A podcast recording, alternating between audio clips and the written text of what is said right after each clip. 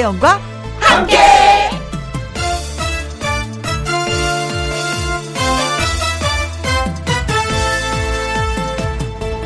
오늘의 제목 우리에게는 계획이 있다.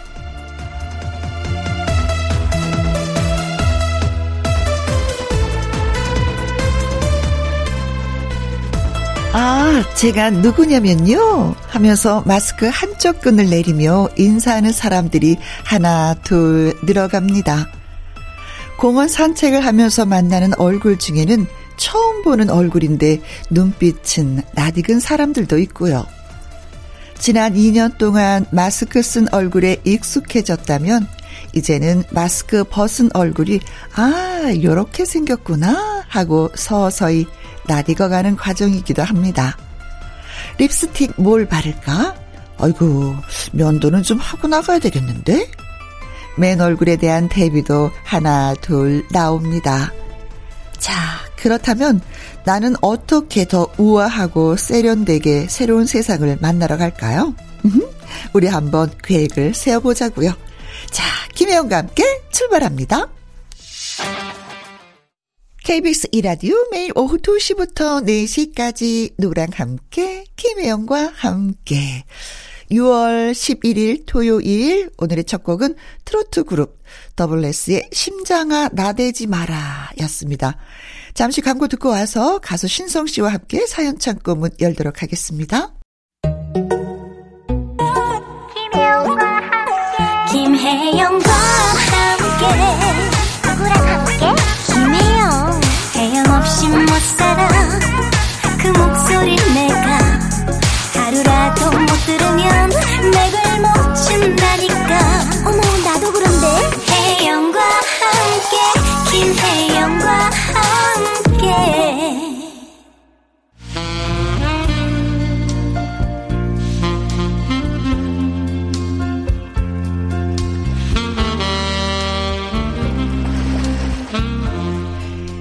여러분의 사연 덕분에 행복한 주말 오후. 김혜영과 함께 사연 창고 오픈.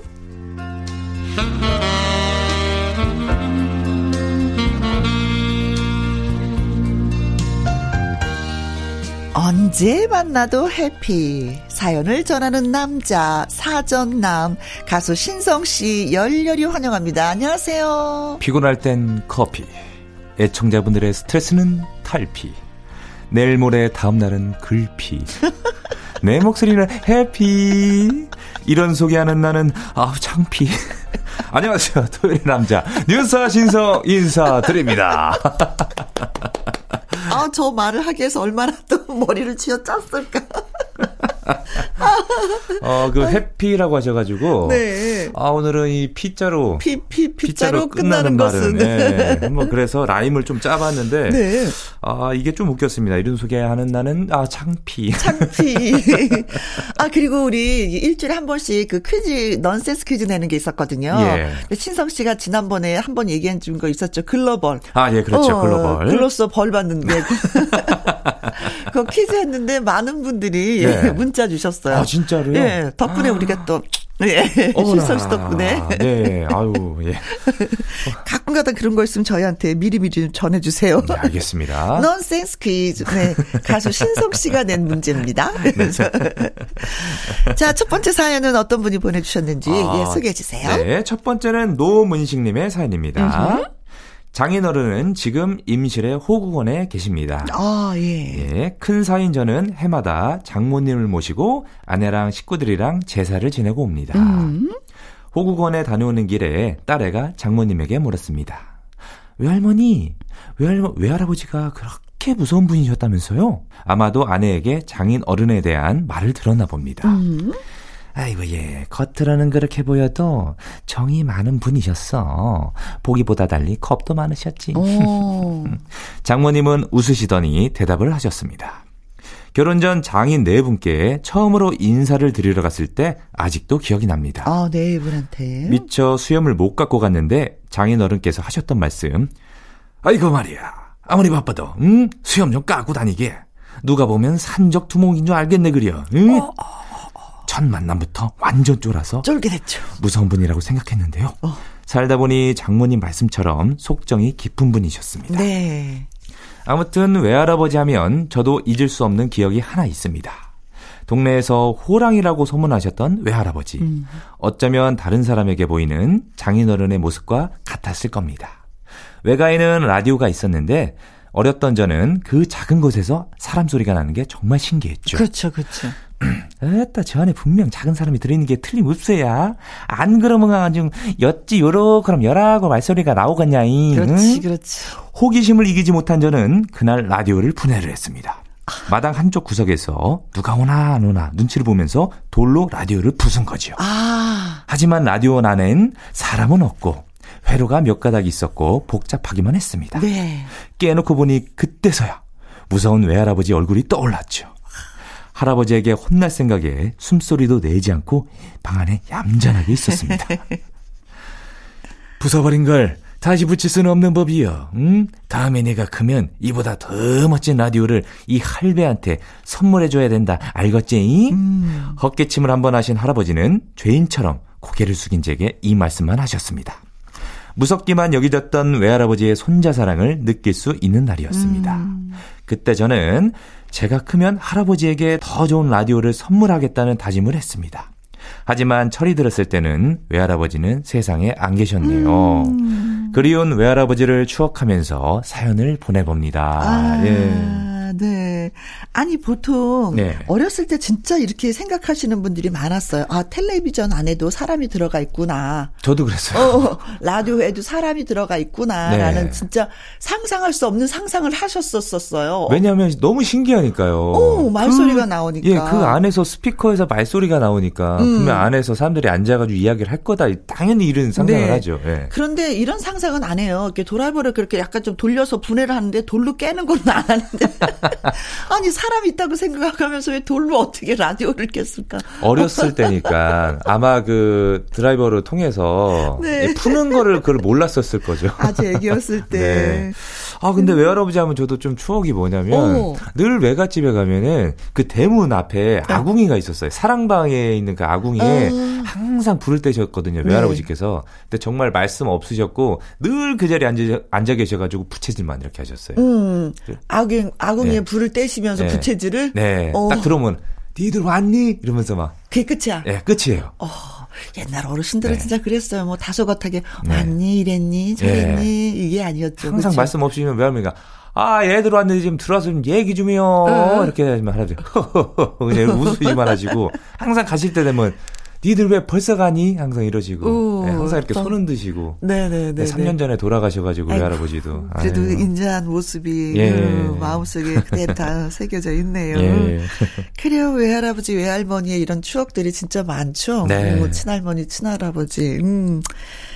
에그 뭐라도 있으면 예, 가면 항상 이렇게 그, 그 있잖아요. 그 서랍장 안에 항상 그 먹을 거안 음. 드시고 꼭 이렇게 쟁여놓으셨다가 누가 올 건데 그때 예, 오면 줘야지. 오면 항상 이렇게 저한테 주시고. 음, 예. 음. 근데 요즘에 이제 할아버지들은 용돈을 미리 많이 많이 준비하고 계셔서 네. 자주 자주 찾아가는 게 좋을 것 같은 생각도 들어요.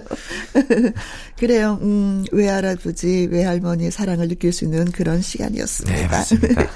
자, 보이오 S의 노래입니다. 매일 매일. 다음 사연은 제가 소개할게요. 네. 이경숙 님이 보내주셨는데요. 어느새 딸이 결혼한 지 10년이 훌쩍 넘었는데 아직도 고민이 있거나 결정해야 할 일이 생기면 저한테 전화를 해서는 어, 엄마 어떻게 하지? 어, 엄마 생각은 어때? 그러는 겁니다. 예. 너는 아직도 엄마한테 물어보니? 마마골도 아니고 그왜 엄마한테 물어보는 거야? 하고 잔소리를 했습니다. 그랬더니 또 얼마 전에 우리 딸이 어, 엄마 갑자기 이사를 가야 하는데 집을 알아보는 게 여간 힘든 게 아니라서 어, 엄마가 좀 같이 집 좀 알아보시면 안 될까? 도움을 청했습니다. 딸에게 그런 큰 일은 남편이랑 상의를 해야지 왜 엄마한테 상의를 하냐고 했더니 아 엄마는 여행 가서도 이 펜션은 남동향이라 아침에는 해가 여기가 뜨겁겠네 딱 보면 아는데.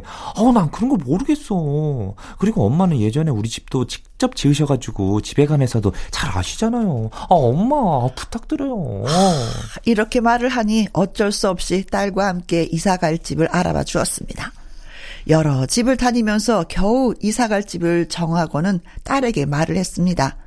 이제 엄마 곁을 떠나서 너도 독립을 했으니 고민이나 결정은 엄마가 아니라 남편이랑 너희 아이들이랑 상의를 해. 알았어? 그랬더니 딸이 하는 말. 일단 엄마, 엄마는 우리 부부보다 훨씬 많은 인생 경험과 지혜를 가지고 계셔서 조언을 구하는 거죠. 아이 그리고 양가 부모님이 계시는 게 나한테는 얼마나 든든한지 몰라. 우리 아버님은 은행에 오래 근무하셔서 그쪽 분야에 도움을 주시고 어머님은 발효 음식을 잘 하시고 화초를 잘 키우셔서 또 그쪽으로도 도움을 주시고 음. 근데 엄마는 상담을 잘해 상담을 너무 잘해 줘 가지고 도움을 주잖아요. 아, 얼마나 좋아요. 아. 저는 그저 딸아이가 아직도 의존적이라고 생각했는데 달리 생각을 해보면은 조언을 구하는 게 뭐가 나쁜 일인가? 나는 왜 냉정하게 말을 했을까? 음. 후회가 됐습니다.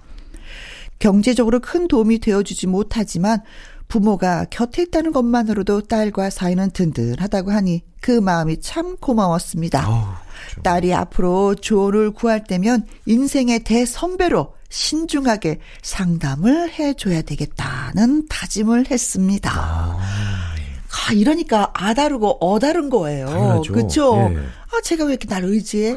하고 생각을 했었는데 알고 보니까 엄마의 지혜를 네. 담고 싶었던 거죠. 네. 어. 저희 어머니도 굉장히 지혜가 많으셔가지고 네. 저도 항상 이사 갈때 음? 엄마 내가 이쪽으로 가려고 하는데 그 엄마가 야 가만히 좀 있어봐 달력 보세요. 어, 어, 어, 어.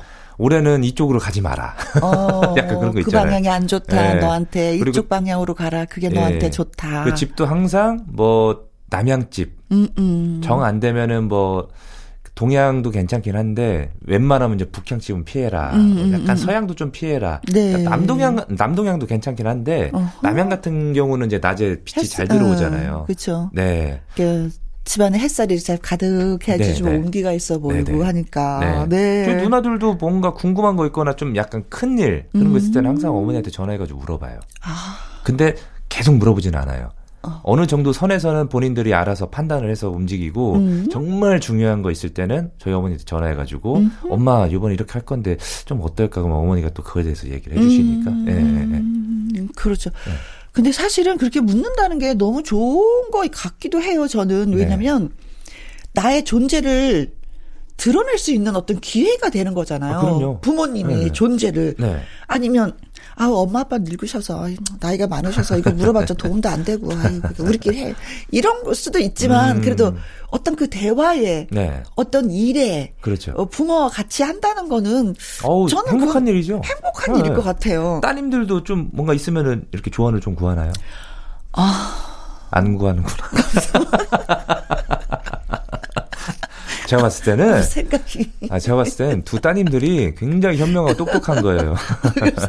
혜영 누님 닮아가지고. 아니, 가끔은 조언을 네. 구해요. 음. 엄마, 우리 저녁에 뭐 시켜 먹을 건데, 엄마 뭐 먹을 뭐 거야? 그거 줘. 아, 그것도 좋아요. 그것도 좋아요. 예. 엄마 뭐 드시고 싶으세요? 나는 뭐, 나는 뭐. 근데 아직까지 뭐 결혼했게 하지 않았기 때문에 예. 큰 어떤 그런 조언은 아닌데 음. 그냥 그런 것도 좋아요. 엄마 뭐 드실 거예요? 이런 것도 한 가족이라는 어떤 네. 따뜻함이 느껴지잖아요. 보통 집에 그 야식 먹을 때는 좀 치킨 이런 거 많이 시켜 먹지 않나요? 음, 그렇죠, 그렇죠. 그렇죠. 어야 우리 그냥 치킨 시켜 먹자. 음. 그러면 저는 이제 제가 이제 친구들한테 야 치킨 먹자. 로보캅이니? 왜 자꾸 치킨 시키니? 그 왜 로보캅이야? 잉 치킨, 잉 치킨, 잉 치킨 이러니까. 어, 어, 넌센스 퀴즈. 네. 치킨을 뭐라고 부를까요? 윙 치킨. 로보캅. 윙 치킨. 그렇죠. 윙 치킨. 가끔 그 날개를 좋아하시는 분들이 있습니다. 윙. 윙 치킨. 네. 윙 치킨. 윙 치킨. 윙을 좋아하시는 분들은 윙 치킨. 네. 밖에서 지금 피디님께서 어이없게 웃고 계시네요. 어머, 쟤네들은 왜 이렇게 잘 놀아? 뭐 네. 자, 어, 박기영의 노래 띄워드리겠습니다. 엄마, 딸이니까요.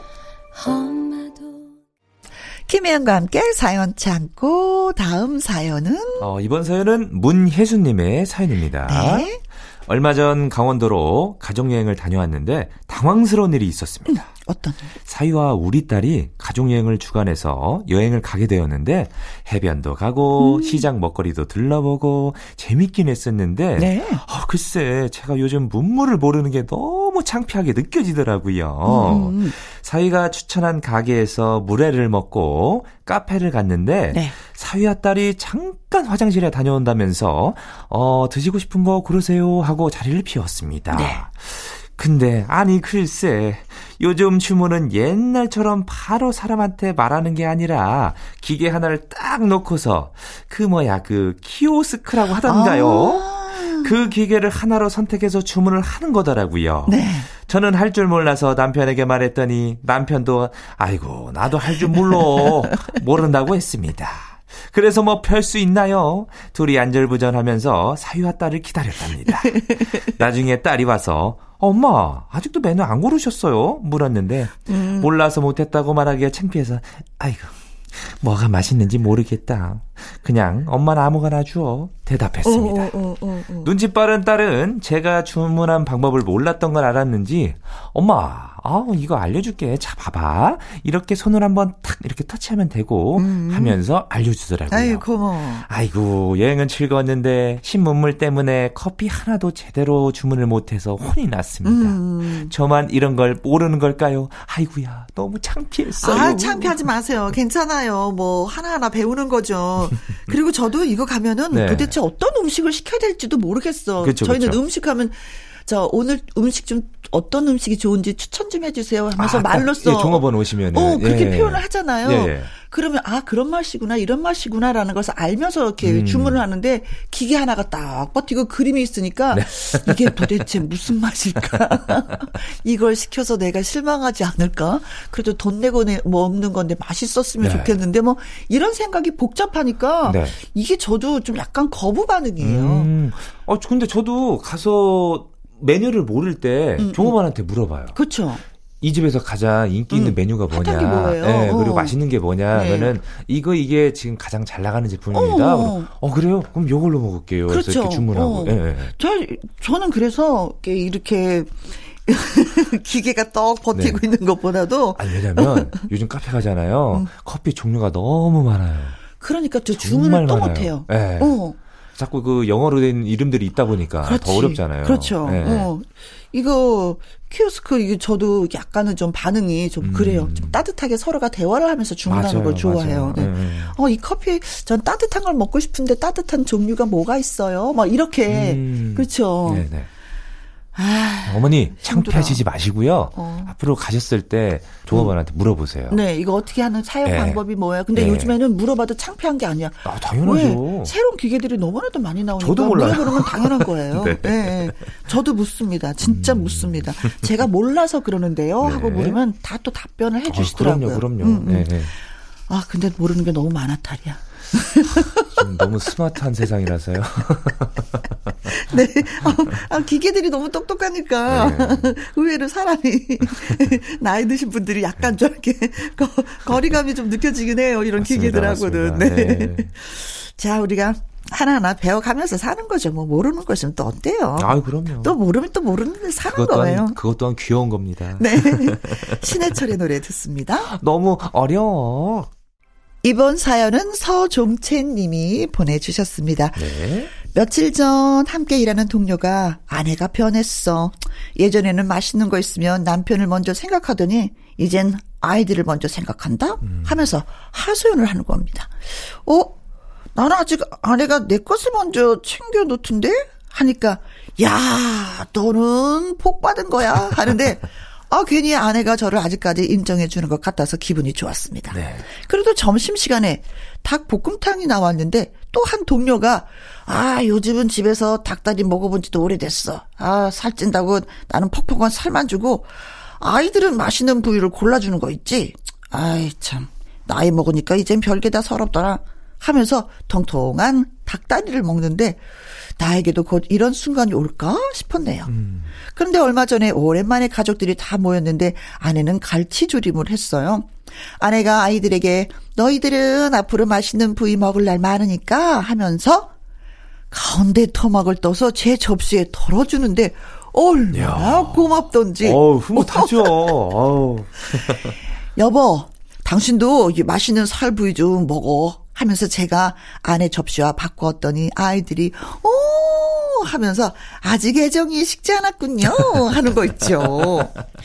결혼한 지 얼마 안 된 아들과 며느리가 서로 마주보면서 웃고 연년생 딸도 엄마 아빠 보기 정말 좋아요 하는데 괜히 쑥스러웠습니다. 아, 네. 이야, 너희들도 앞으로 이렇게 살아, 응?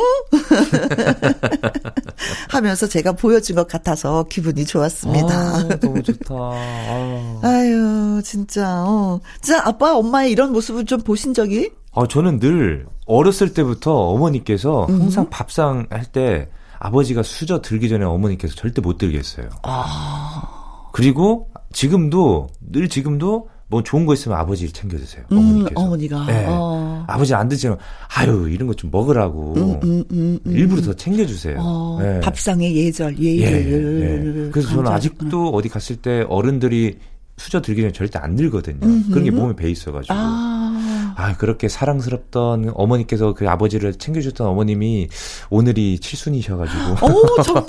네. 어머니 축하드려요. 네. 네. 얼른 라디오 끝나고 빨리 집으로. 어, 예, 어, 빨리 어, 가야 됩니다. 그러시구나. 네. 네. 어, 어머니, 어머니, 건강하세요.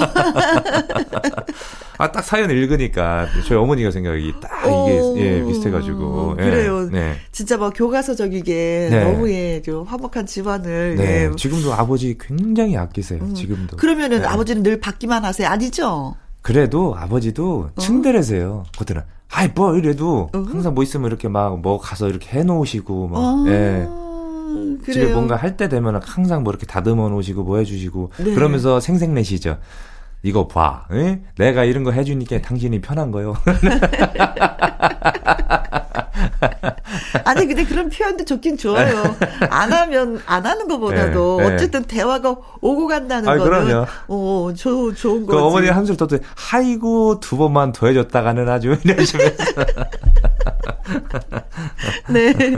맞아요. 그런 게 바로 아이들의 네. 교육인 것 같아요. 맞습니다. 부모가 다정하게 지내시는 거. 네. 네. 어, 아무튼 오늘 사연을 주신 서종채님. 네. 많이 많이 행복하시겠습니다. 아, 네. 네. 결혼을 참 잘하셨네요. 참 잘하셨어요. 도장 찍어드리고 싶네요. 네. 자, 이래서, 음, 노래를 또 한번 골라봤습니다. 남진과 장윤정의 노래. 당신이 좋아. 아이고, 좋아라.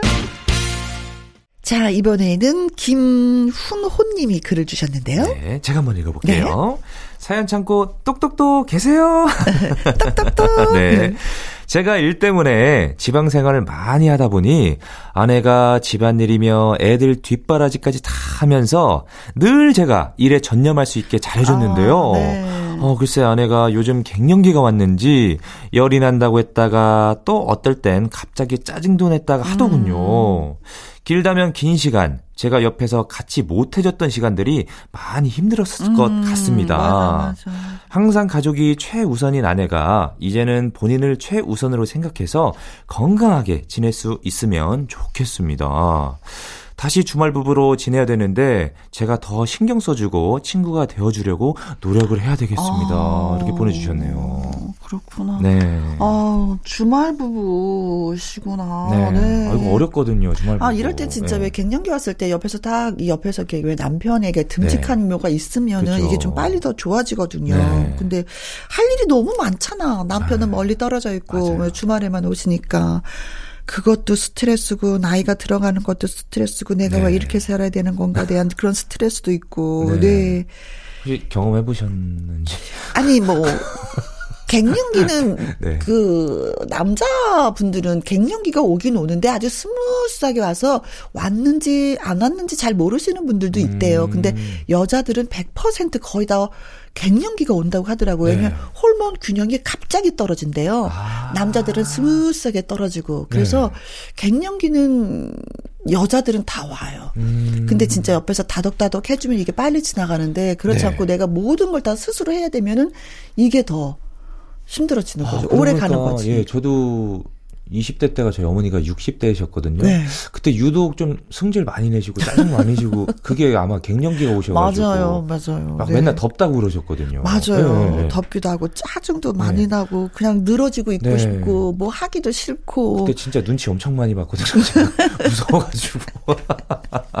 네, 주말 부부로 지내야 된다고 하셨으니까 전화를 자주 맞아요. 하시는 전화 자주 수밖에. 해주시고. 오늘은 어땠어? 기분이 괜찮았어? 음. 또 요즘은 그いう 갓땡으로 어, 어. 그 저기도 돼요. 영상 통화가 그렇죠, 되니까 네. 자주 좀 이렇게 해주세요. 음, 음. 네. 관심을 받고 싶다는 얘기인 것 같아요. 맞습니다. 저는 이런 갱년기가 네. 남편한테 관심 받고 싶고 나 네. 아이들한테도 관심 받고 싶어. 네. 나한테 신경 좀 써줘라고 저는 생각을 만약에 하거든요. 신경을 안 써주면은 음. 이거 자칫 잘못 우울증까지 오십니다. 음, 음, 정말 예, 신경 많이 써주셔야 그래요, 돼요. 그래요. 예, 네. 예.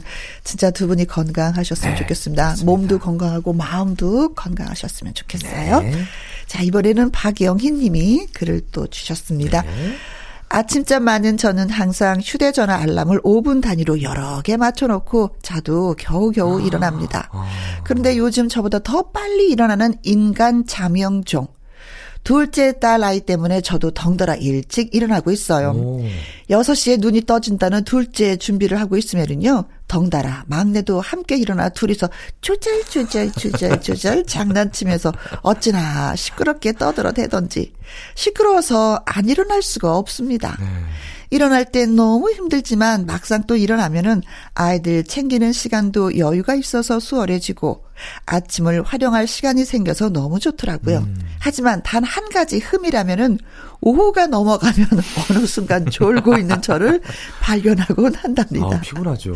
졸음이 딱 네. 몰려오는 오후 2시엔 김희영과 함께 들으면서 졸음 타도하렵니다. 아주 좋은 방법입니다. 아주 그냥 탁월한 선택이십니다. 누구랑 함께? 김희영과 함께. 김희영과 함께 들으시고, 네. 예, 좀뭐, 졸음이 오면 주무세요. 그까이 거, 뭐, 나좀 일찍 일어났으니까 좀 자줘야지 내 낮잠이 필요해. 음. 그것도 괜찮은 것 같아요. 그리고 나서 또 피로가 풀려요. 맞아요. 맞아요. 근데 이게, 네. 어, 졸린데도 주, 무시지 않고 계속 이게 반복이 되면 나중에 정말 피곤해지거든요. 음, 만성 네. 피로가 오죠. 잠깐, 잠깐 낮잠 주무시는 거 괜찮은데, 단, 김희영과 함께 주무시는 꼭 좀 들어주십시오. 어, 2시부터 4시까지는 좀 참아주세요. 이런 욕심쟁이 부부. 네. 고맙습니다. 네. 어, 이게 딸들이 더 종알종알종알종알 떠들어주면 사는 기분이 나죠. 음, 아, 고요하고 재밌죠, 조용한 네. 것보다도 네. 집안 분위기가. 네. 자, 박영익님 잠에서 깨어나시라고 골라본 노래입니다. 김광석의 일어나! KBS 이라디오 김희영과 함께 사연이 소개되셨던 분들에게 선물 보내드리겠습니다. 네. 노문식님, 이경숙님, 문혜수님, 서종채님, 김훈호님, 박영희님. 자, 이분들에게 치킨 교환권 보내드리도록 하겠습니다. 음, 치킨, 음, 치킨, 치킨 드세요. 윙, 윙, 윙. 신성 씨의 사랑의 금메달 이 노래 듣고 잠시 후 연예계 팩트체크 강유령 기자님과 돌아오도록 하겠습니다. 네. 우리는 여기에서 바이바이. 저는 효도하러 갑니다. 네, 축하드려요. 다음 주에 봬요. 네. 2시부터 4시까지 김혜영과 함께하는 시간 지루한 날 졸음운전 김혜영과 함께라면 저 사람도 웃고 이 사람도 웃고 여기저기 벅장개소 가자 가자 가자, 가자. 김혜영과 함께 가자. 오두시 김혜영과 함께 KBS 이라디오 김혜영과 함께 2부 시작했습니다. 강유론 기자의 연예계 팩트체크 노래 한 곡 듣고 와서 시작을 하려고 합니다. 3342님의 신청곡 문희옥의 평행선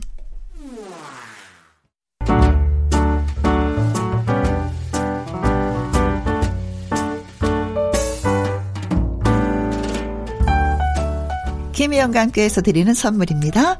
이태리 명품 구두 바이네르에서 구두 교환권, 발효 건강 전문 기업 이든 네이처에서 발효 홍삼 세트, 주식회사 한빛 코리아에서 eyelash 매직 톨래쉬, 건강한 기업 H&M에서 장 건강식품 속 편한 하루, 청소이사 전문 영구크린에서 필터 샤워기, inner beauty 브랜드 올린 아이비에서 inner beauty 피부 면역 유산균, 에브리바디 엑센코리아에서 에디슨 무드 램프 블루투스 스피커, 기능성 보관 용기 데비마이어에서 그린백과 그린박스, 욕실 문화를 선다는 때르미오에서 때술술 때 장갑과 비누, 연구 중심 기업 찬찬이에서 탈모엔 구해줘 소사, 피부의 에너지를 이너 시그널에서 안티에이징 에센스, 여성 갱년기의 휴바이오 더 아름 퀸에서 갱년기 영양제, 몽또 화덕 피자에서 밀키트 피자 3종 세트,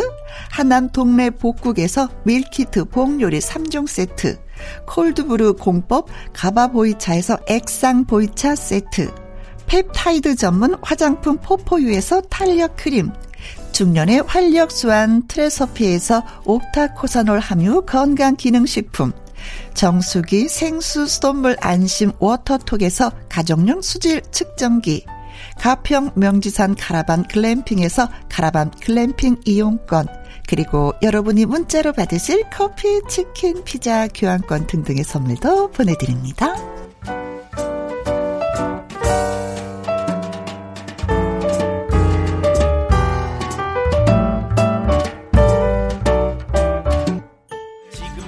슛 들어갑니다. 영화 한 편 찍으시죠. 엔딩에 키스신 있다. 참고하시죠 다양하게 쏟아진 연예가 소식 그 중에서 핵심만 탁 짚어봅니다. 연예계 팩트 체크.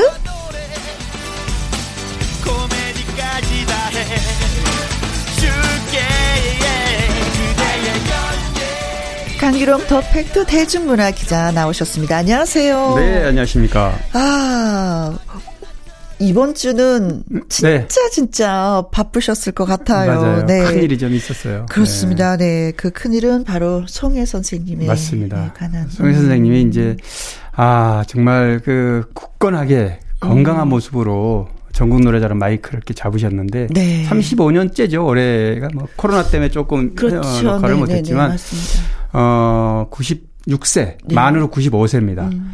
이 세계적으로 90 90 넘어서 바- 현역 방송으로 마이크를 하신 분은 없어요. 마이크를 잡으신 저희들이 분은 예, 찾아본 것 중에는 없고요. 없죠. 실제로 네. 기네스에도 올라와 있습니다. 네. 음악 프로그램 MC를 맡는 네. 어, 최고령자로. 지난번에 이 시간에 저희가 좀 소개를 네, 해드렸었던 네, 것 네. 같아요. 네. 그렇습니다. 음. 서울대 어, 장례식장에 3일장으로 이제 치러졌잖아요. 네. 어, 코미디 협회장으로 이제 어, 뭐 사실은 네네. 이제 이 워낙 어, 공헌을 많이 하셨기 때문에 전 사회적으로 가족장으로 할지 코미디 협회장으로 할지 음. 뭐 여러 가지를 두고 가족들하고 상의를 끝에 이제 코미디 협회장으로 장례위원장이 이제 엄영수 코미디 협회장이고요. 네, 네. 어, 정말, 어, 발인 연결식장에도 많은 분들이 아. 또그 전날, 뭐 저도 물론 빈소에 조문을 했습니다만 첫날부터 수많은 각계각층 분들이 네. 역시 국민 영웅다운 음. 영웅이 세상을 떠나는 자리라서 그런지 네. 정말로 많은 분들이 조문을 왔습니다. 참 어르신이어서 이제 참 많은 후배들을 보듬어서 네. 그한 사람 한 사람에게 다 이렇게 추억을 많이 만들어 주신 분이시기도 네네. 하거든요. 김영훈 네. 씨도 뭐 어떤 그런, 예. 어, 저는 이제 저쪽 라디오 할 때도 이제 예. 오셔서 같이 출연도 하시고 또 따, 항상 이렇게 따뜻한 말씀을 남겨주세요. 맞아요. 그렇습니다. 예. 그냥 네. 그래 끝났다 그래 가라 이게 아니라 예. 그래 너는 어떻고 어떻고 맞아요. 이래야지 된다. 뭐 그래서 네. 그래 건강이라 항상 어른이셨어요. 우리들이. 어르신. 어, 지금 말씀하신 대로 수많은 가수들이, 물론 코미디언 후배들은 말할 것도 없고, 음. 네.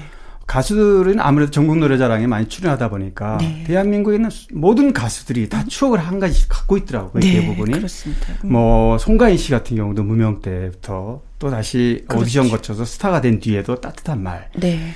뭐 코미디언 중에서는 뭐 이영자 씨도 있고 혀- 가수 현숙 씨, 네. 뭐 서른도 씨, 음. 뭐 일일이 헤아릴 수가 없어요. 제가 들은 얘기만 해도. 그러니까 어떻게 보면 이 어, 연예계의 아버지이셨어요.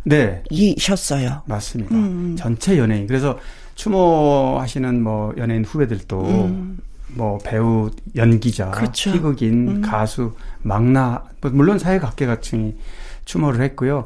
그런 모습들이 역시 그, 어, 세상을 떠나셔도 네. 국민 가슴에 매주 일요일 날 일요일의 남자로 이렇게 국민들의 마음을 따뜻하게 어루만져 주셨던 네. 어, 음. 송혜 선생님이 떠나는 자리를 네. 이렇게 마음으로 어, 근데 뭐 연예인 분들만 이렇게 슬퍼하고 하는 것이 아니라 진짜 전 국민이 많이 애도를 해주셨었던 것 같아요. 아쉬워하고. 이번에는 네. 그런 느낌을 좀 많이 받게 되더라고요. 네. 아무래도 물론 뭐 누구나 떠나면 다 아쉽고 어, 안타깝지만 음.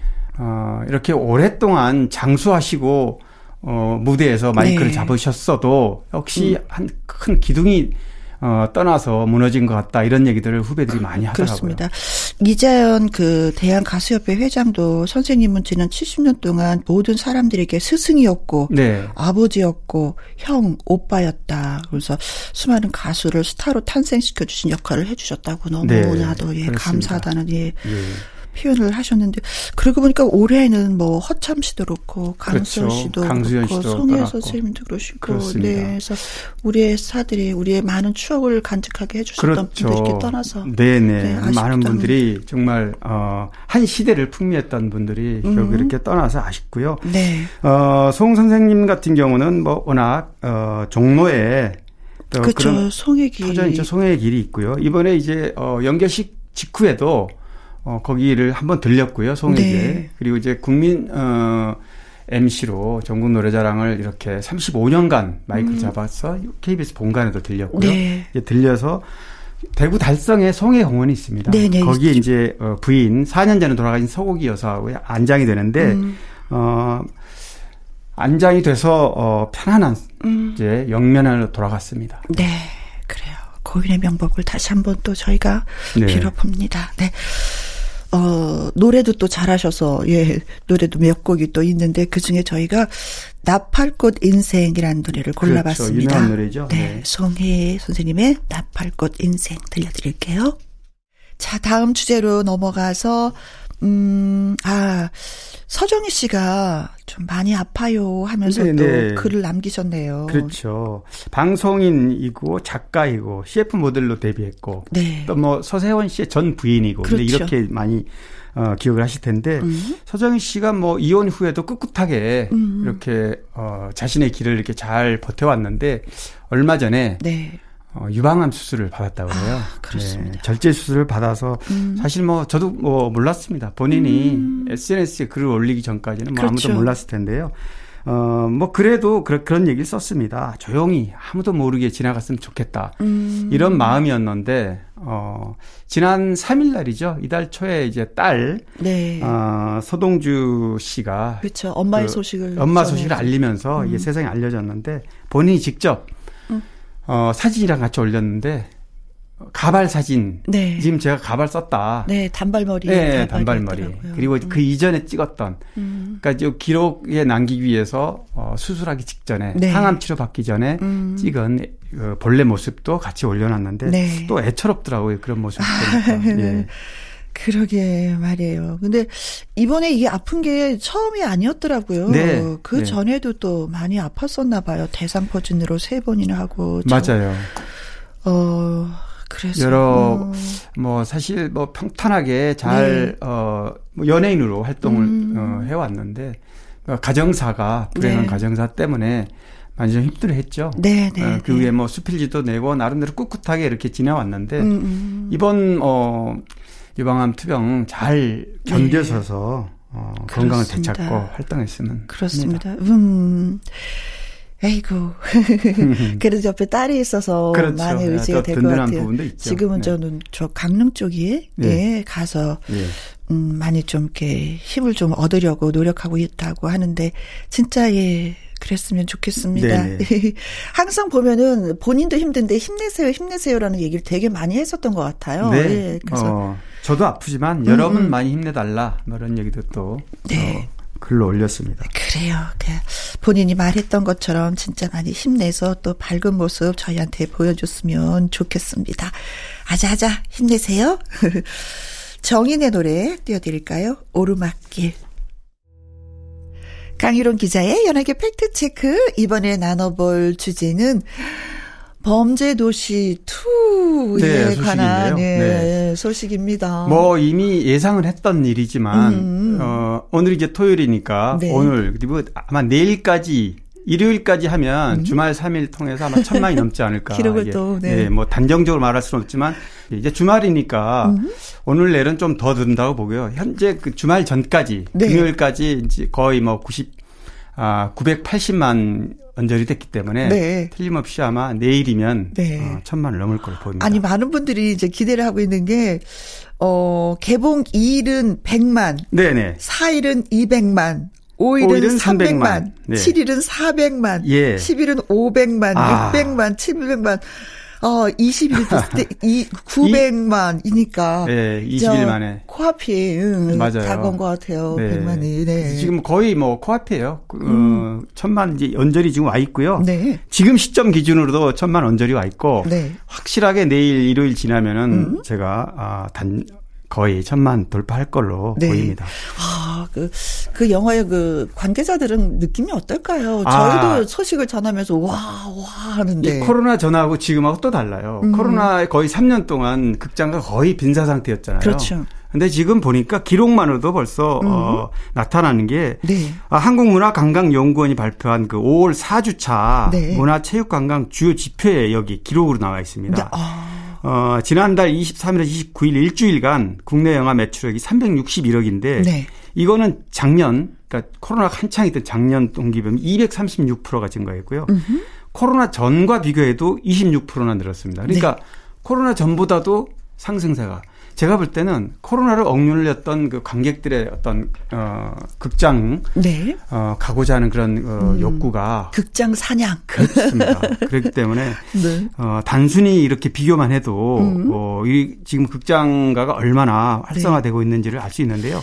거기에 중심이 바로 범죄의 도시 네. 2가 있는 거죠. 영화 브로커도 네, 개봉했죠. 그쵸, 개봉을 네. 해서 네, 8일 날 아, 이것도. 괜찮을 것이다라고. 네. 생각했는데 그래도 범죄와의 도시 맞아요. 이게 엎치락뒤치락 했어요. 개봉하자마자 음. 조금. 그런데 조금 더 두고 봐야 되겠습니다. 이거는. 음. 뭐, 첫날은 뭐, 어, 1위에도 올라오고. 네, 살짝. 올랐었다가 네, 네. 네.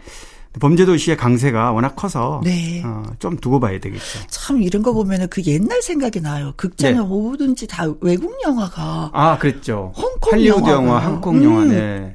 주름을 잡았었는데 아, 우리 영화를 보려고 싶어도 볼 수가 없었거든요. 맞아요. 진짜. 근데 네네.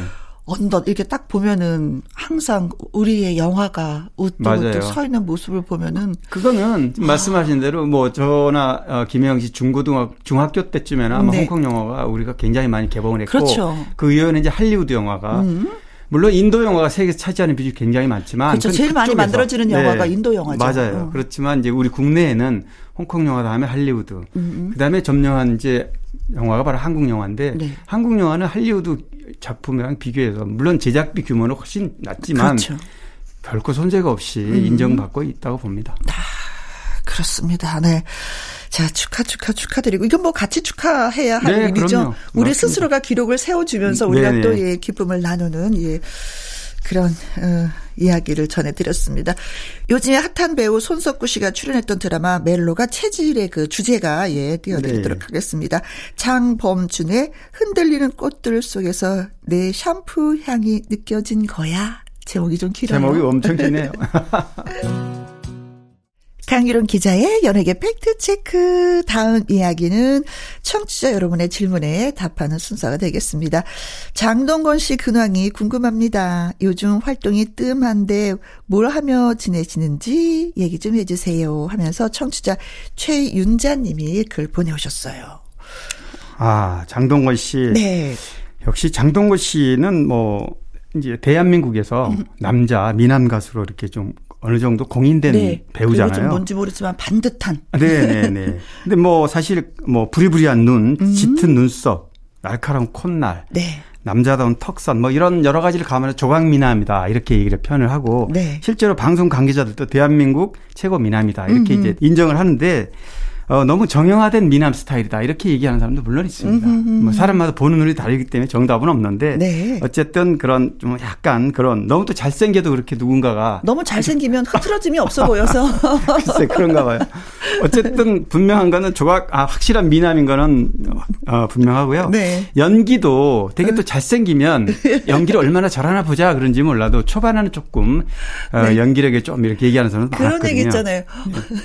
연기력이 얼굴에 가려. 아, 그렇게 바로 그런 거죠. 그런 선입견이 없이 봐야 되는데 네. 어, 사실 어, 장동건 씨는 대입 세 번 삼수하고 음. 삼수하고 또또 낙방했습니다. 삼수하고도 그래서 네. 알바 겸 모델로 이제 출발했는데 아, 외모가 뛰어나서 네. 어 사실 인생 역전입니다. 음. 장 어, 장동호 씨도 알고 보면은 우리가 뭐 임영웅 씨, 뭐 김호중 씨 트로트 오디션 통해서 인생 역전을 다 했지만 네. 어, 외모 가지고 이제 음. 연극 뮤지컬에 출연했는데, 어, 그러면서 연기력을 다져서 바- 지상파 방송 공채 탤런트로 이제 합격을 그렇죠. 한 이유. 네. 그리고 이제 우리들의 천국이라던가 마지막 승부 이런 드라마에 출연하면서부터 인기를 얻기 시작합니다. 음, 음, 음, 음. 그러니까 뭐, 아, 차근차근 단계를 밟아서 이제 인기를 얻고 거기에 이제 상승작용해서 대중이 좋아하는 스타일의 모습 네. 이런 것까지. 지금은 완전히 연기파 여- 어, 영화 배우로서는 또 그렇죠. 어, 인정을 바- 하고 있는 거죠. 네. 음, 그렇습니다. 그래도 최근에는 또 그 아내 되는 고소영 씨. 네, 고소영 씨가 또저 글을 하나 올렸어요. 네네. 아이들을 데리고 플로깅이라고 아, 네. 요즘에 그 그- 그게 저도 너무 좋더라고요. 여의도 공원을 가도 플로깅을 하시는 분들이 있는데 이게 뭐냐면 그 봉은 비닐봉지를 하나를 들고 집게를 들고 쓰레기를 줍는 거예요. 아하, 네. 예. 네. 그래서 봉사하죠, 일종의. 네, 그죠? 그렇죠. 네. 그래서 아이들과 함께 플로깅을 네. 했다라는 이렇게 기사를 아이들의- 이렇게 싹 봤는데 네, 그게. 아이들한테도 참 교육이 되는 거고 또왜내 주변도 깨끗하게 하는 거고 맞아요. 하고 나면 또 기분도 좋아지는 뭔가를 했다는 뿌듯한 뭐 이런 게 있는 건데 아이들하고 플로깅을 했다라는 예, 기사를 또 살짝 또 최근에. 읽었는데 그러니까 예. 지금은 뭐 청취자분께서 궁금해 하셨는데 좀 뜨네요, 활동이. 음. 영화는 2018년에 창골 이후에 지금 작품 활동이 없고 네. 드라마도 2018년에 KBS 슈츠 드라마, 네. 2019년에 케이블의 아스달 연대기 이게 마지막이에요. 그러니까 한 거의 한 3년째 지금 활, 어, 네. 연기 활동을 지금 안 하고 있는데 얼마 전에 현빈 손예진 결혼식 있었죠. 네. 그때 이제 공식 석상에 물론 뭐 비공개 결혼이긴 하지만 음. 어 동료들 앞에서 이제 공개적으로 어 이날 어 축사를 했어요 장동건 씨가 네, 그래서 기사로도 많이 나고 아. 네. 최근 근황이 좀 알려졌는데 연기는 아마 제가 늘 말씀을 드리지만 이렇게 좀 비중 있는 배우들은 큰 작품을 음. 그렇죠. 고르다 보니까 시간이 좀늘 걸립니다. 기다림이 네. 예, 예, 그렇죠. 그런데 그 올해는 저런 작품을 하나 했더라고요. 네. 어, 특별 기획인데 그 장동건의 Back to the 아, Books. Books. 네. 네. 음, 그래서 어, 전 세계 그 명문 서점들을 여행하는 프로그램을 맞아요. 그게 2019년에 한 번 있었고요. 네. 올해 이제 그 시즌 2로 또 네. 어, TV를 통해서 방영이 됐는데 이것도 역시 장동건 씨가 꾸준히 이렇게 음. 해오는 활동 중 하나입니다. 네네네 그렇습니다. 음 점점 멋지게 나이 들어가는 그 모습이 네네. 보기도 참 좋아요. 네. 자 그리고 또 한 분은요 지적이고 편안한 목소리로 기억되는 가수 한경애 씨의 근황이 궁금합니다 하면서 청취자 김주인 님이 글을 주셨어요. 네. 한경애 씨도 저도 뭐 개인적으로도 참 좋아하는 분이고요. 네. 어, 가수, 그러니까 유명한 노래가 많죠. 음. 어, 어, 한경애 씨가 한경애 씨 노래, 아, 그 노래 하는 노래가 굉장히 많습니다. 뭐, 네. 애신의 노래가 대표적이고, 아, 그렇죠. 타인의 계절이라는 음. 노래도 있고, 뭐, 잊혀지지 않아요. 미운 사람, 여심, 음. 인생, 파랑새, 수많은 곡이 있는데, 근데 한경애 씨는 원래 가수로 출발한 게 아니고요. 성우였다면서요? 네. 아니, 성우는 좀 나중에 성우로 또 정식 데뷔했고, 네. 원래 대학생 때, 어, 학생들 앞에서 노래를 불, 불렀습니다. 통기타를 치면서. 아 저도 그 얘기를 들었어요. 네네. 그 학교에서 가수를 초대를 해야 되는데 그렇죠. 돈이 좀 부족하니까. 학교에서 돈이 좀 부족하니까 노래 잘하는 너가 한번 노래 해 볼래? 맞습니다. 네네. 네, 그래서 그게 이제 소문이 소문이 나서 방송국에서 섭외도 갔는데 딱 아, 그겁니다. 또, 또 네. 싫다고 하셨다면서요. 아, 그래서 홍대 이제 응용미술학과를 학- 학사인데 네. 2학년 때 이제 그렇게 했고요. 그래서 77년에 KBS 교양 오락 프로 그 새 노래 고운 노래라는 게 있었습니다. 여기에 MC로 그러니까 진행자로 오. 방송국 2년을 맺습니다. 77년에 네. 대학 졸업 전입니다. 이때가. 음. 그리고 이제 졸업 직후에 동양 방송에 라디오 3시의 다이얼이라는 프로그램을 아, 목소리가 워낙에 자키로. 좋으니까. 목소리가 워낙 좋아서. 네. 그래서 어, 그 이후에 이제 뭐 이런 우울한 상송이라든가 아 빼앗긴 들에도 봄은 오는가 이런 음. 시낭송집을 냈고 네. 그 다음에 이제 이제 말씀하신 대로 성우로 정식 또 데뷔를 합니다. 음. 88년에 성우로 이제 KBS 성우극회 음. 한국방송 성우극회로 입사를 해서 어, 활동을 했고요. 네. 그러면서 라디오 진행 많이 했습니다.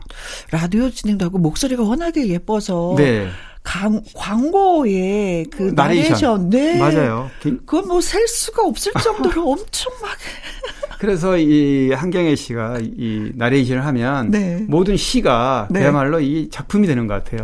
네. 무슨 데 대화도 이분이 읽으면 다 시다. 네. 어, 이런 얘기가 있는데, 아, 진짜, 노래도 들어본 지도 오래됐고, 뵌 지도 되게 오래됐고, 그러게요. 예. 코로나 전까지는 이제 간간히 가요 무대 같은 프로에도 나오고 얼굴을 내비쳤어요. 음. 네. 어, 그다음에 최근에 좀 활동이 좀 뜸한데 음. 좀 벌써 60대 중반 후반입니다. 네, 네, 네, 나이는 네. 좀 그렇게 됐고 어쨌든 그래도 건강하 하다는 얘기는 들었고요. 네. 아마 뭐 또 조만간에 음흠. 좋은 모습으로 어 라디오든 어디든 네. 이렇게 나, 뭐 보이지 않을까 기대가 됩니다. 아이고, 그렇습니다. 지금은 뭐 활동을 전혀 안 하시니까 네네, 네네네. 네. 잘 계시리라 믿습니다라는 말씀밖에 예, 드리지를 못하겠네요. 예, 고맙습니다. 자, 강일원 기자 연예계 팩트 체크. 애청자 여러분이 궁금해 여기시는 연예가 소식이나 강 기자님에게 묻고 싶은 질문을 홈페이지 게시판에 올려주시면 이 시간에 소개도 해드리고요. 또 선물도 예, 보내드리도록 하겠습니다. 오늘 소개가 되신 최윤자님, 김주인님에게는요 커피와 조각 케이크 쿠폰 보내드리도록 하겠습니다. 한경애 씨의 노래 저희가 준비했습니다. 옛 시인의 노래. 나의 히트곡, 나의 인생곡, 가수의 근황과 함께 히트곡 당시 비하인드를 또 소개하는 순서가 됐습니다. 오늘의 주인공은 뚜두뚜뚜뚜. 수와진입니다. 네, 수와진이 네, 수와진. 되겠습니다. 어, 선행 아이콘으로 기, 어, 기억되는 가수인데요. 네. 어, 행보가 어, 락 어, 포크락 듀- 듀오죠. 사이먼 앤 가펑클. 가펑클. 네. 행보가 좀 비슷해서 한국의 사이먼, 사이먼 앤 가펑클 이렇게도 어, 뭐 그렇죠. 팬들은 이렇게 부르기도 아, 두 합니다. 사람이 또 화음이 또 워낙에 좋아서. 아, 그렇습니다. 예. 근데 일란성 쌍둥이 형제죠. 워낙 이제 80년대 데뷔해서 뭐 굉장히 그 센세이션을 일으켰던 네. 듀엣 어 형제인데 어 사실 그 두 사람은 군대에도 같이 입대를 했어요. 동반 아. 입대. 80년대에 사실 동반 입대가 쉽지 않거든요. 힘들었을 텐데. 뭐 요즘에는 형제나 친구나 그쵸. 뭐 이렇게 많이 이렇게. 가, 가능한데 신청해서 음. 그런데 어쨌든 당시에 80년대에 같이 나란히 네. 군대 이제 문선대에서 근무를 했고요. 음, 음, 음. 군복무 때 전영록 씨가 이제 어, 군 위문 행사에 왔는데 네. 이 두 사람이 이제 군인으로 노래를 불렀는데 그거를 보고 아 노래 잘하는구나. 너무 잘한다. 눈여겨 보셨구나. 네 그래서 전영록 씨가 명함을 줬다 그래요. 나중에 전역하면은 날 찾아와라. 어허. 그래서 당시에 전영록 씨가 이제 준 프로덕션이라고 네. 어, 박남성 씨라고 유명한 가요계 음. 어, 1세대 매니저인데 거기에 수속돼 있을 때 거기에 이제 와서 거기에서 연습생으로 전역하고 와서. 전역 와서 그래서 데뷔를 했습니다. 네. 그때 데뷔한 노래가 새벽 아침이라는 노래예요. 새벽 아침. 네, 근데 이게 어, 이 노래는 잘 제가. 아 그렇죠. 네. 아 파초란 노래 더 유명하니까. 네, 그렇죠. 파초죠. 저도 그래서 어 수아진 이제 형이죠 안상수 씨하고 제가 전화 통화를 했어요. 네. 어, 이 얘기를 궁금해서 파초가 인생곡이죠? 그랬더니 아, 제 인생곡은 새벽 아침입니다. 이렇게 얘기를 하더라고요. 어? 그래요? 그래서 어, 파초가 1년 뒤에 어, 훨씬 많이 히트를 했지만 네. 이 새벽 아침이란 곡이 자신들한테는 정말 어, 잊을 수 없는 이런 음. 어, 사연도 있고 어떤 사연이 이? 노래가 그 가수 김상배 씨가 곡을 썼는데 가수 김상배 씨. 김상배 씨가 곡을 썼는데 네. 노래가 어 히트를 못했어요 한 1년 정도. 네. 근데 이 가사를 쓴 분이 당시에 중학생이었다고 그래요. 중학교 2학년. 네. 학생인데 이 노래를 이제 가사를 들어보시면 알겠지만 굉장히 어 순수하겠죠. 순수하게 진짜 그야말로 풀꽃 같은 네. 가사에도 풀꽃, 대지, 이슬, 안개, 새벽 아침 이런 단어들이 막 나오는데 네. 어, 이 노래가 지금 다시 들으니까 정말 곡도 좋고 네. 가사가 가사. 신선하다. 아. 그래서 이 노래에 어 왜 그렇게 어, 어 스스로 가수들이 네. 부른 가수들이 이런 얘기를 했냐면 중학 어 수아진이 네. 어렸을 때 여동생이 있었는데 세살때 어, 아. 암으로 세상을 떠났다 그래요. 네네네네. 그래서 그 여동생에 대한 기억이 있던 차에 이 노래가 뭐 이렇게 마치 연결해서 여동생을 네, 떠올리는 생각하면서, 그런 네. 단어들이었겠네요. 맞아요. 그래서 이게 정말로 그런데 다행히 이 노래가 많이 히트를 했고요. 음. 그 다음에 내놓았던 파초도 이 노래 사실은 인기세를 많이 얻은 네. 거죠. 음. 그런데 히트는 뭐 파초가 더 했지만 네. 부른 어, 수하진이 꼽는 인생곡은 아. 새벽 아침이라고 그래요. 아, 그러고 보니까 KBS에서도 상을 받기도 했네요. 이 노래로 신인상도 맞아요. 받고, 네, 네, 신인상도 받고. 받고, 네네 음. 맞습니다. 그리고 뭐 어, 다른 방송에서는 뭐 아름다운 가사 이런 네. 노래도 받- 상을 받았고 이 노래가 굉장히 다시 한번 들어보시면 네. 청취자분들도 아이 노래 아마 그럴 겁니다. 네. 음, 그렇구나. 예, 그런 상태에서도 또 저는 개인적으로도 어, 또 사고가 또 있었었잖아요. 아, 그랬죠. 네. 음, 노래 잘하고 진짜 봉사활동도 많이 하고 항상 그러게 말해요. 명동의 그 성당 앞에서 두, 네네. 두 분이 같이 노래 부르면서 심장병 어린이들 많이 좀 맞아요. 그런데 한창 이렇게 잘 나갈 때 음. 동생 안상진 씨가 교통사 아 괴한들이 그렇죠. 뭐 퍽치기 범이죠. 음. 그 괴한들이 뭐 돈을 이렇게 훔쳐가기 위해서 그렇게 이제 머리를 그렇죠. 이렇게 가격을 하는 바람에 뇌수술을 받고 네. 굉장히 힘들었어요. 그래서. 안상수 씨 혼자 활동하다 지금은 이제 뭐 건강이 많이 좋아져서 유튜브로 같이 네. 노래하고 행사도 다니고 그렇다고 그래요. 네. 그래도 겨울이 되면은 되게 많이 힘들어해서. 네, 겨울 되면 지금도 힘들대요. 음, 그래요. 뇌 수술했고 또 폐 수술도 나중에 음. 발전이 돼서 이런 어, 만성 폐쇄성 질환도 있고 이러다 네. 보니까 이제 힘든다고 그러긴 하더라고요. 그렇습니다. 항상 이 두 분을 보면 건강해야지, 건강해야지. 맞아요. 염려부터 돼서 괜찮아요, 건강은 어때요? 라는 질문을 먼저 하게 되는데, 그래요. 좋은 노래 들려주셔서 너무 고맙기도 합니다. 예. 자, 강유란 기자님, 오늘도 여기까지 하고, 다음에 또 다시 뵙도록 하겠습니다. 네. 네. 고맙습니다. 수아진의 새벽 아침 전해드릴게요. 이정엽 씨의 사연을 소개해 드릴까요? 초등학생 때부터 알고 지낸 사이인 친구가 같은 동네로 이사를 왔어요. 몇 개월 전부터 이삿 날을 손꼽아 기다렸어요. 이마에 송골송골 땀도 맺혀가며 이삿짐 옮기는 걸 도와주면서 기분이 너무 좋았습니다. 마치 가족이 생긴 것 같다고 할까요? 제가 집들이 선물로 라디오를 한 대 선물했는데요. 친구 집에서 혜영 씨의 목소리 같이 들으니 너무 좋네요. 어, 이사 선물로 너무 좋은데요. 아, 진짜 친구 집질할 때, 이사 갈 때 뭘 선물할까 고민 많이 하시는 분들 진짜 라디오 선물하시면은요, 이거 두고두고 친구를 또, 예, 하나 만나게 되는, 어, 그렇게 되는 것 같아요. 제가 친구가 되어드리겠습니다. 열심히 방송을 해서요. 그리고, 음, 오랜만에 또 친구를 만났으니 노래 한 곡 띄워드려야죠.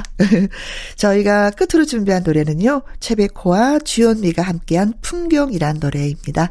내일 오후 2시에 다시 오도록 하겠습니다. 지금까지 누구랑 함께, 김혜영과 함께. 손을 잡고